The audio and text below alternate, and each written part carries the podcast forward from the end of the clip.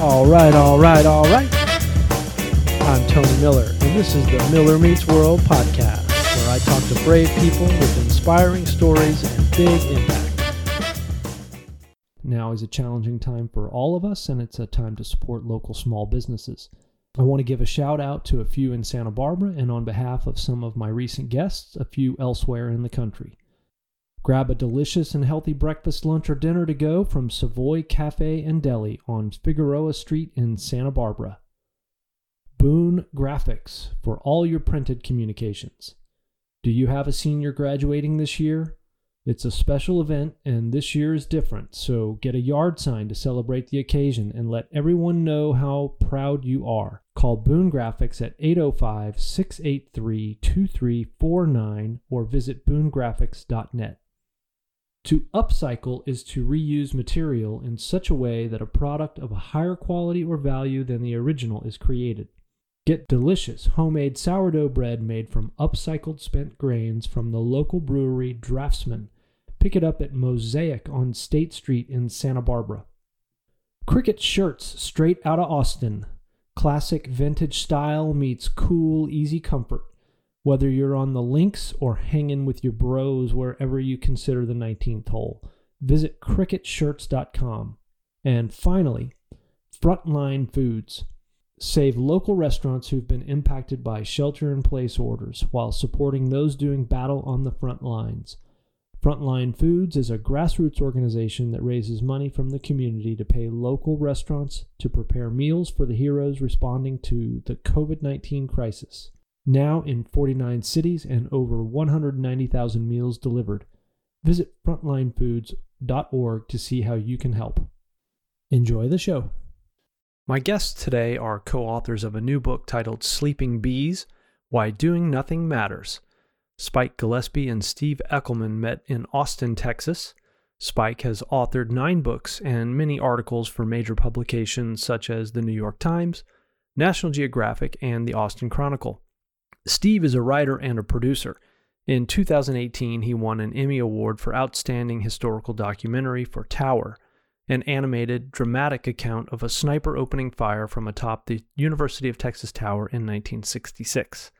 As Spike and Steve were concluding the book, COVID 19 stay at home orders began, and suddenly many people were forced to do nothing. Spike and Steve, I've really been enjoying your book. Thank you for being here. Thanks for having us. Steve, you're the inspiration for this book. So I, I want to ask you, what what is doing nothing? It's a good question, and I think it's one that's been labeled incorrectly. Nobody's ever doing nothing, but people are embarrassed to say that they're doing nothing. And so, um, for me, what doing nothing is the first part of it. is changing the narrative of what the word means. It's not a bad word, it's not a loaded word. It's a word that incorporates many things. It can be uh, something we do every day, which is sleep. We're definitely doing something then. Um, it can be moments in between doing things for example, I know we had run across examples of professions where nothing is and activities where nothing is part of, of the activity, like surfing. And the amount of time surfing is minuscule to the time in between surfing. And the value of the in between time is just as important culturally and personally to surfers as the time is when they're on the board and on a wave. This book's an opportunity to reframe the word, give ourselves permission to be more aware of it during our day when maybe we're in the shower or we're driving, we're not doing nothing. We're not always getting ready to do the next thing. And in those pauses, we can kind of slow down and have a more regulated pace to the day that makes okay. That makes sense. Spike, your narrative in the book is really thorough. So I want to ask you, why does doing nothing matter? I'm still discovering every day for real about that, but why it matters to to me personally in my life is that as I described in the book, I really truly have been an overachiever since, you know, probably before kindergarten. And I now that I'm practicing doing nothing and I see um, my quality of life has improved tremendously.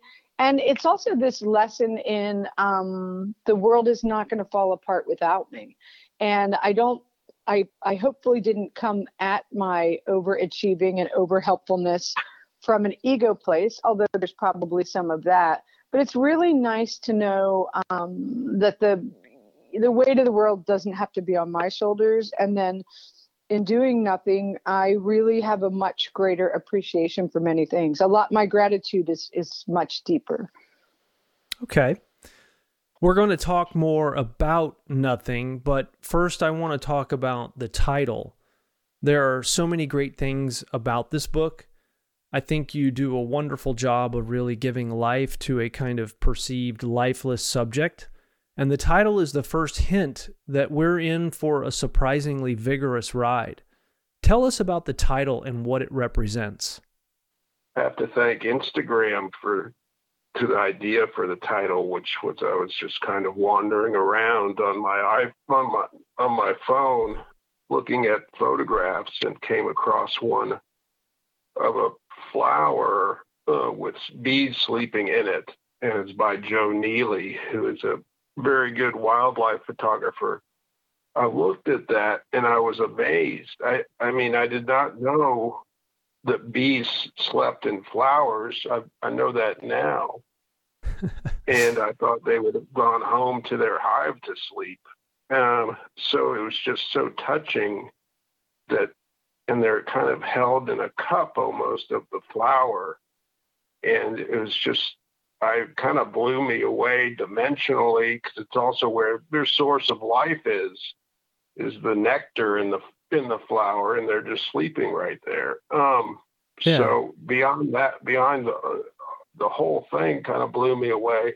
And then I looked up do bees sleep because I'd never even thought of them sleeping, and we only know them by their cliche of busy bees. Mm-hmm.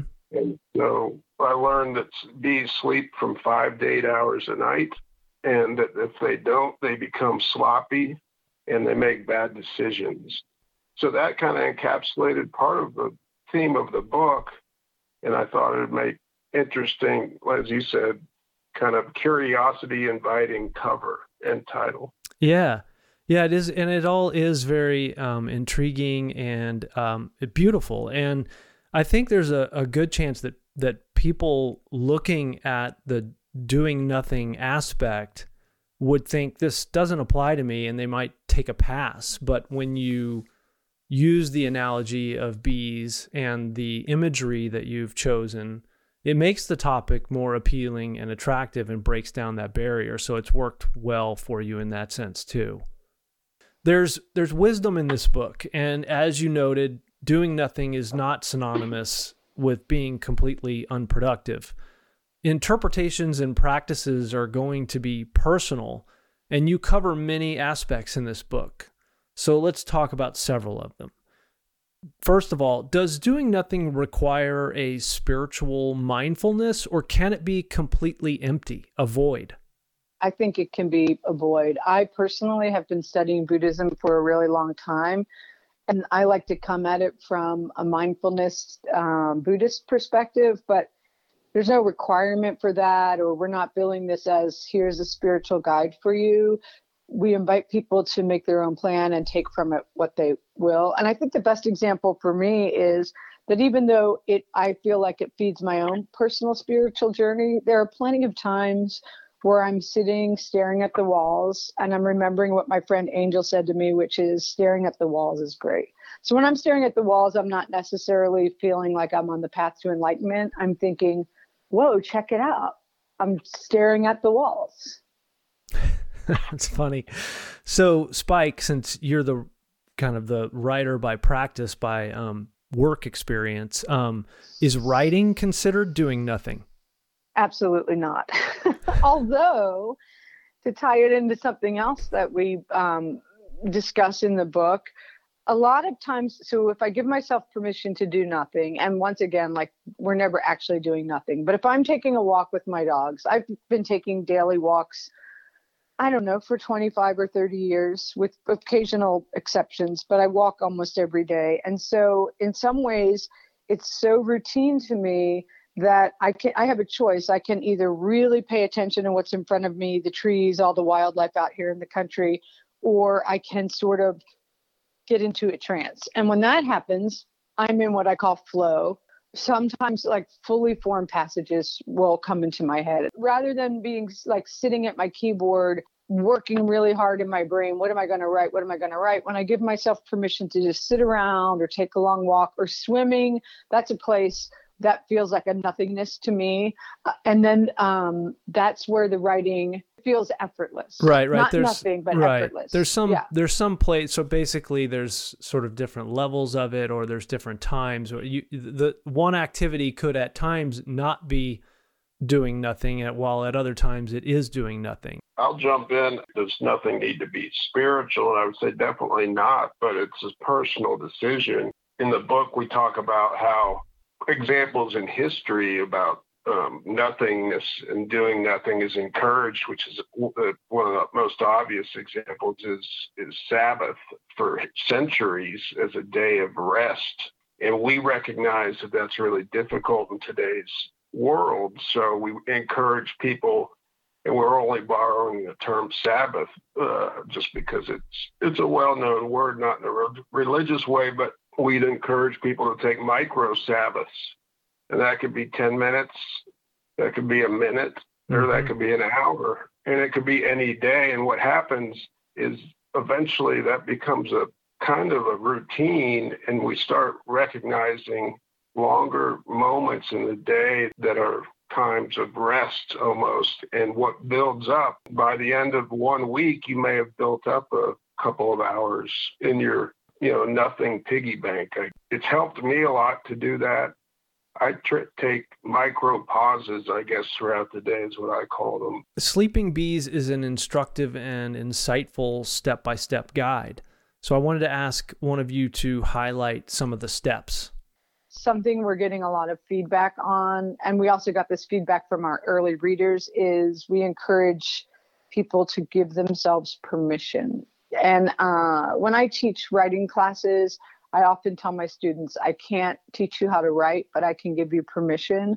I, I have this theory that because as children we often are forced to, to ask permission for many things some of them practical some of them rote that sometimes we carry that on into adulthood. I certainly do. Like whenever i'm going to make a big purchase a house a car or something i i'm an independent adult i've been independent for 40 years and yet i still feel like am i supposed to be asking someone if i'm allowed to do this Mhm. so I, I really apply that principle to many areas of my life, and that's why uh, we really emphasize in the book a very big step is to tell yourself it is a okay to do nothing.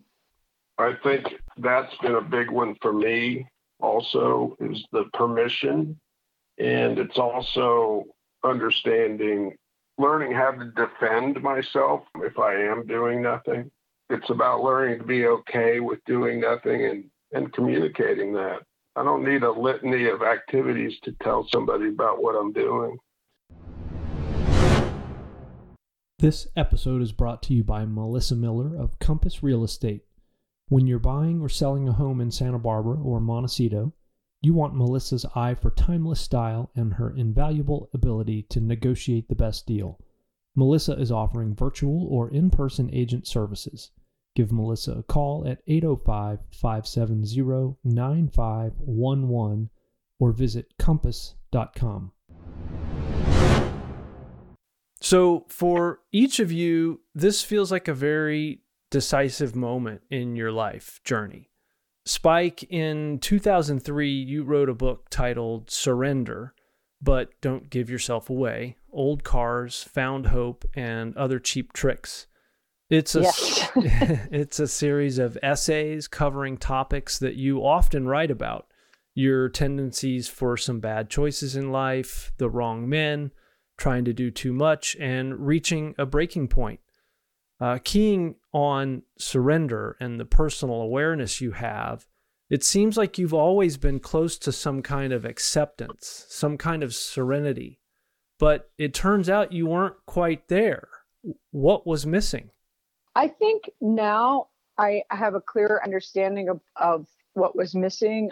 I made the choice 20 years ago to stop drinking, uh, which is something I did not not entirely on my own. I used the help of a therapist and um, Buddhist studies, self help books, but I didn't. What I didn't understand at the time was that there's a thing called emotional sobriety, and so a couple of years ago, maybe about two and a half years ago, because of some events I won't go into, I I had this emotional bottoming out, and I still didn't. I wasn't familiar with the term emotional sobriety yet, but I chose to do some recovery work in addition to working with a therapist and suddenly I discovered so many of these choices and this chaos that I was that I was courting or creating, whether it was subconscious or conscious, were deeply, deeply rooted.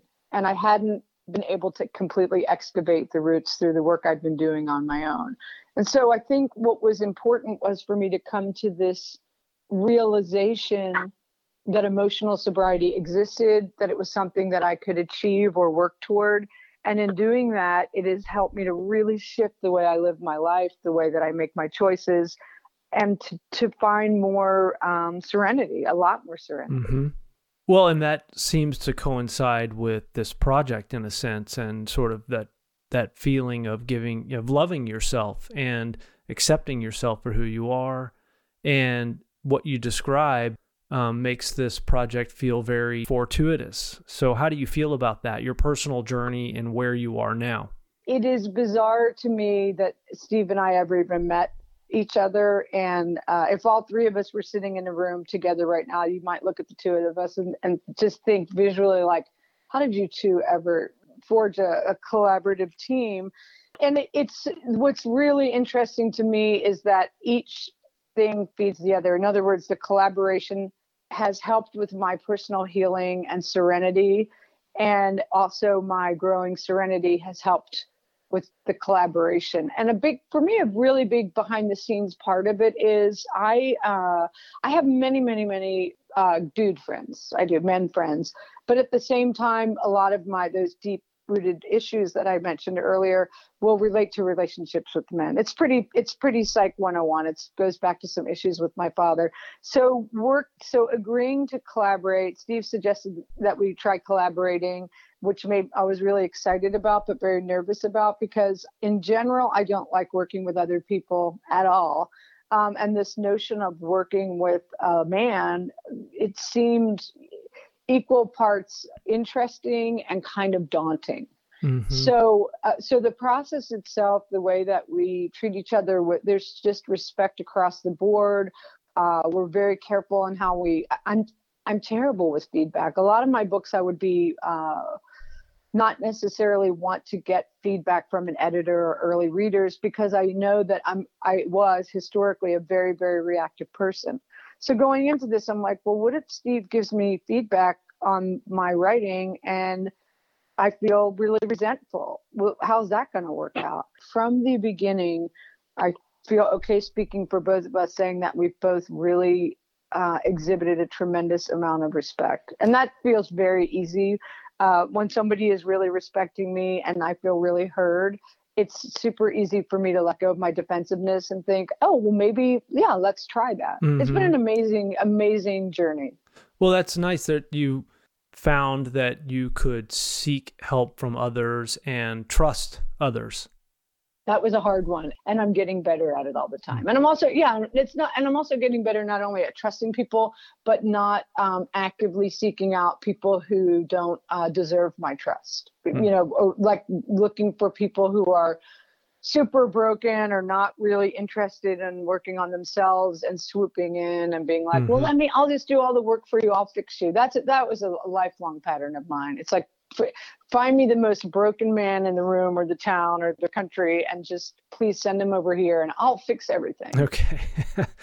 S- Steve, you you haven't been in the habit or practice of publicly sharing your feelings, memories, struggles, or any personal details until co-writing this book.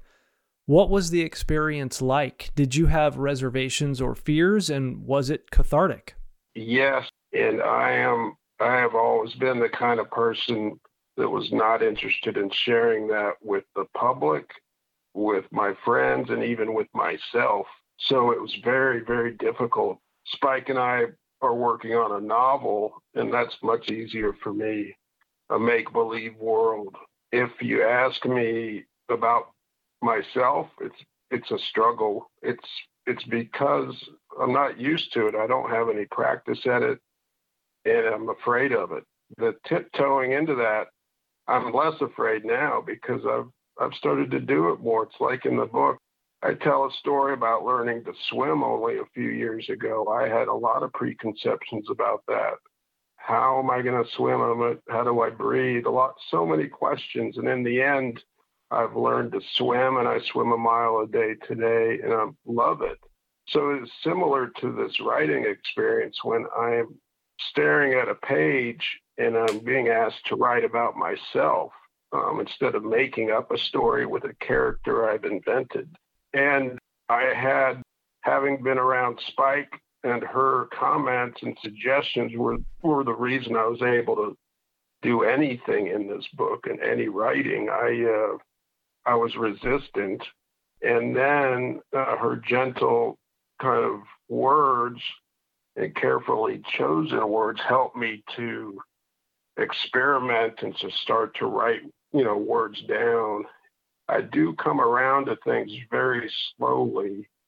And eventually I made peace with the idea. And it's not about privacy, it turned out. It was that I just didn't have any I had not thought about it really that much um, about how to express myself and some of these thoughts. So once I started doing that, I kind of found a voice which is my own, and uh, that was super fun. And I became more assured in who I am really because. I mean, there is a confidence in me that Spike's shown in kind of the tone of the book and some some of our past work, which involves you know relaying kind of uh, creative ideas back and forth to each other. And she's always been enthusiastic about my ideas, which is which is really fun. Well, I think that the journey that you're sharing right now is evidence that there is a lot to gain from this book. And I think that's awesome. Well, thank you. So, the complementary nature of your contributions in both perspective and writing styles are a strikingly enjoyable part of this book. A nice rhythm, or harmony, as you note, is formed by the two voices and how they are structured on the page. How did this structure come to be? So, in this book, it's although I, I offer a lot of personal anecdotes there's also some studies and stuff. So this is where my journalism background and my memoir writing kind of, you know, coexist together. And mm-hmm. I didn't I didn't change my style very much. It was very interesting to see when Steve started writing two things. One, that he is the king of left justification and writes, you know, very lyrically and poetically and then also as he was saying before he it was really really fun to watch him open up and add more and more uh, vignettes to his parts which at first were a little bit uh, less they were they were always personal but they became more personal and they gained more depth so i think i don't really remember discussing like i'll write this way and you write that way and i know some of our early readers at first were sort of like, wow, your voices really change. I have to adjust to this rhythm of one to the other to the other. But then they would also say, but you know, maybe a third of the way into the book, it, it really clicked for them. I've started to also feel like what you were saying, Tony, where uh, our writing styles really work well together. They kind of have a rhythm and a harmony, like you mentioned. And it's interesting. We just got the print copies in, it's it's really interesting. The, the the writing even looks different on the page because mm-hmm. our our designer designed uh, our sections a little bit differently. For me, I found a way into the writing by kind of like remembering some some books that I used to like. Like I think there was one notebook by Ned Rorem from Paris where it was just kind of random notes that I always liked, where I could read maybe his di- maybe it was his diary. And so, and then another book was Motel Chronicles by Sam Shepard, which had like letters in it. And so, um, being a, that gave me the ability to not have to write in, you know, long paragraphs and stuff. So, my my little sections are kind of uh, kind of like letters and sentences and snippets. Mm-hmm. And I think, I mean, you mentioned at the end of the book that you think, I think you said you write and think like a movie script, and then, and then um, Spike just said that you your writing is lyrical and poetic, and that was my takeaway was that it was very poetic in its expression and structure. Um, so really what I want to ask you to do is read a passage uh, from the book right now. Could you do that? Sure. It's a note from Steve. How do I know about nothing? Ever since I can remember, I like being alone. Being alone is an expression toward nothing. I've also always been quiet and gentle in my footsteps and my word. That's another expression toward nothing. I never feel alone or lonely when I'm alone. Another expression toward nothing. My favorite place to do nothing is a magnolia tree in Dallas. From ages 5 to 11, I had a place about seven limbs up and 30 feet off the ground where I climbed to regularly and watched and listened to traffic in the world. By my reconnoitering, it was the highest and safest place in the city.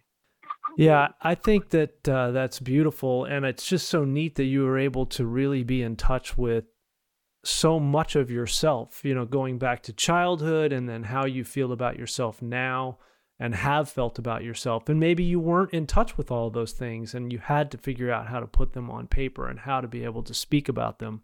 Must be a very rewarding experience. It really is. It's actually seems to get better every day. I'm not quite sure what's going on with my life, but um, keep getting happier. That's that is great. That is great, Spike. I'd love to hear something from you. Uh, would you mind reading a passage from the book? Sure. I'm going to read a little passage from a section about. Uh, it's called Nothing Day, and it's where I took a.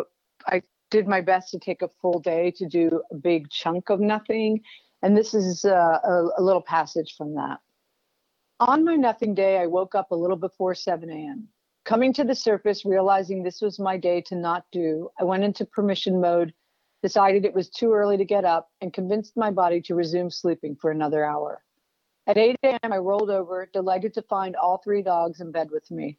I scooched across the king size mattress to Norris, my Great Pyrenees, obstructed by Popo, my Boston Terrier, his morning routine is to stand on my chest and stare at me until I get up. But this morning, I quite purposefully had no plan to get up quickly. I spooned Norris and made a point of really feeling and observing his thick white fur. I did this to set an intention to spend the day as aware and present as I could be. Also, I'm a dog fanatic, and this slow rousing was a treat, a chance to show Norris my gratitude for his companionship. Once I did finally make a move to the coffee pot, which resides on top of my mini fridge directly across from my washer and dryer, I caught myself thinking, might as well throw in a batch of laundry. I immediately dismissed this thought. Then I did my usual routine, drank my latte in the yard while the dogs ran around, but I moved at slow mo pace, sitting outside longer than I normally do. The weather cooperated, warm and inviting, an animated wind coaxing leaves from the trees and creating a natural soundtrack I took the time to listen to. Back inside, my to skip screen time evaporated immediately. My head was full of thoughts I decided to offload in my journal and brief emails to Carol and Angel, my queens of sage counsel. I did not criticize myself for this. I framed it as a useful exercise in accomplishing nothing, moving worries from my mind to the page with the hope of freeing up space for not thinking. Good call. Oh, wow. That's got, there's a lot of good stuff in there. Conversation that you were having with yourself and thank you. Yeah, there's so many activities that feel so relatable there. And they also sort of illustrate the change in perspective that's required to kind of give your pers- give yourself permission and practice doing nothing. It's so easy for me over the course of a day without even thinking about it to do you know 12 things at once. Uh, and that is something i'm really unlearning. Yesterday we were doing an interview and i confessed that i was sweeping my house while we were doing the interview even though that kind of is counter to to what we're encouraging our readers to do. And i because i run a business at my house um, i i think i i have very often justified like this is not over busyness or i have to do this. I don't have a choice. I have to throw in the laundry. I have to fill the dishwasher. I have to clean up the lawn or whatever. And now that i'm practicing doing nothing consciously i might look at a pile of laundry like in that in that passage and think you can wait till tomorrow. Not not not unhealthy procrastination but acknowledging i do not have to do everything all the time it's it's very freeing I think one thing I've been trying to do the last few days, I've gotten kind of busy, is to wake up and ask less of myself um, for that day, which sounds kind of funny, but um, it works. it I, I don't get anything less done, but I don't feel this voice saying, "Get going." And so that's what I'm doing. It also allows me to ask less of other people which uh, makes me, my life a little more peaceful. Oh, that's that's cool. It it is funny and it does feel counterintuitive. You know, there's obviously a lot of different methods for making sure that you're productive in a day. I mean, you know, even recently one of the military commanders that wrote a book talked about, you know, just that practice of making your bed first thing in the morning how that sort of sets the tone for the day and your intention to pay attention to details and get things done. I have that book. I didn't make my bed today. I don't know. It's it's an interesting, deeper conversation that we can't really explore to its total depths. But I just want to hear a little bit more about how each of you squares this the counterintuitiveness of this. I mean, everything from, you know, there's people that, you know, have to work from, you know, 40 or 50 hours a week. And you know it's just not part of the the makeup of being an american you know? I can. I, I you know it just feels like we're not supposed to do nothing. And obviously it's how you it def- define not doing um, so there, there's more discussion there. But if you have another thought about discerning that paradox, I think it'd be, great to hear. Speaking of the military, I actually heard the other day a great one um, that's kind of in, in line with uh, nothing or at least slowing down.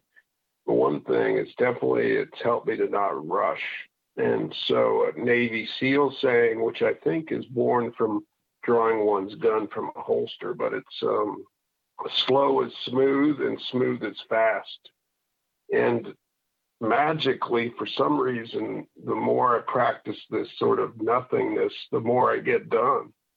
I don't know why uh, that is. I think it's because I guess rushing is wasteful uh, for some reason. It doesn't feel wasteful that's the problem. It feels when I'm rushing and hurrying and doing things, I feel like I'm getting, I feel like it's the right thing to do, but it might not be. For me, it's it's just slowing down, not rushing. I work the same amount of hours as I ever have, but I'm much more efficient. I think so. That's part of it too, is being efficient. There's mm-hmm. certain, I certainly, uh, I understand people that work like 50 or 60 hours a week they already have nothing in their lives that, that their hours at work probably aren't going to change but within those hours maybe they could find some time that makes sense so your timing was significant um, in in two ways. Sud- suddenly, the amount of time available for not doing increased, and the level of stress also increased. And I believe you guys thought about adapting the book based on current events. What what did you think about changing? the the publishing date was number one. I, my memory, I came to him with this idea. I'm like, why don't we put this out now? I mean, this is the perfect time. And I feel like there was a little hesitancy on his part. And then we thought about it and talked about it. And I would say, so the big, for me, I feel like the biggest thing is putting it out now while people can hopefully, you know, get some great benefits from it. So we decided to self publish, which we could do immediately. And so what we've done is we have our website and we're as a public service, we're giving the book away for free. It's on our website for free download. We also, I mean, I like and my a lot of my friends and stuff like print copies, so we're selling those. But obviously, unfortunate but relevant topic. I also think that after the quarantine, when whenever that day comes, people will also want to read the book to recapture and to understand how they can get back to some of the state that they were in uh, during the quarantine, not the negative stuff, but some of the nothing stuff. So I think the book will have a long life. Hmm, interesting. Yeah, that, that's a good point. And um, I love the promo video you made. Um, so where where where can people view that? And you mentioned that the that the book was available for free. Where where can people view the video? Where can they find out um, how to read the free version or stay in touch with you and purchase a uh, a print copy and so forth? Sleepingbees.com. That's easy. I want to thank my audio engineer, Justin Walker, and I also want to thank you for listening. My goal is to develop a large following, so I want to ask you to take a minute and subscribe to Miller Meets World on Apple Podcasts or follow Miller Meets World on Spotify, and then slide on over to the ratings and give me five stars. Thank you so much.